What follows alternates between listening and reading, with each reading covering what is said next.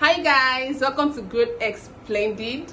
Today, I'm very excited today because we're going to be talking about how does brand communication play a very big role in growth marketing or in marketing in general?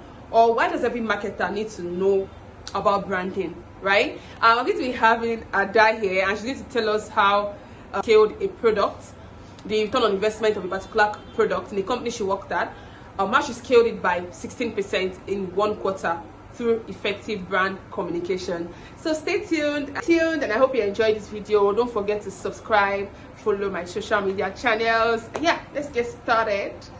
Ada nice to have you here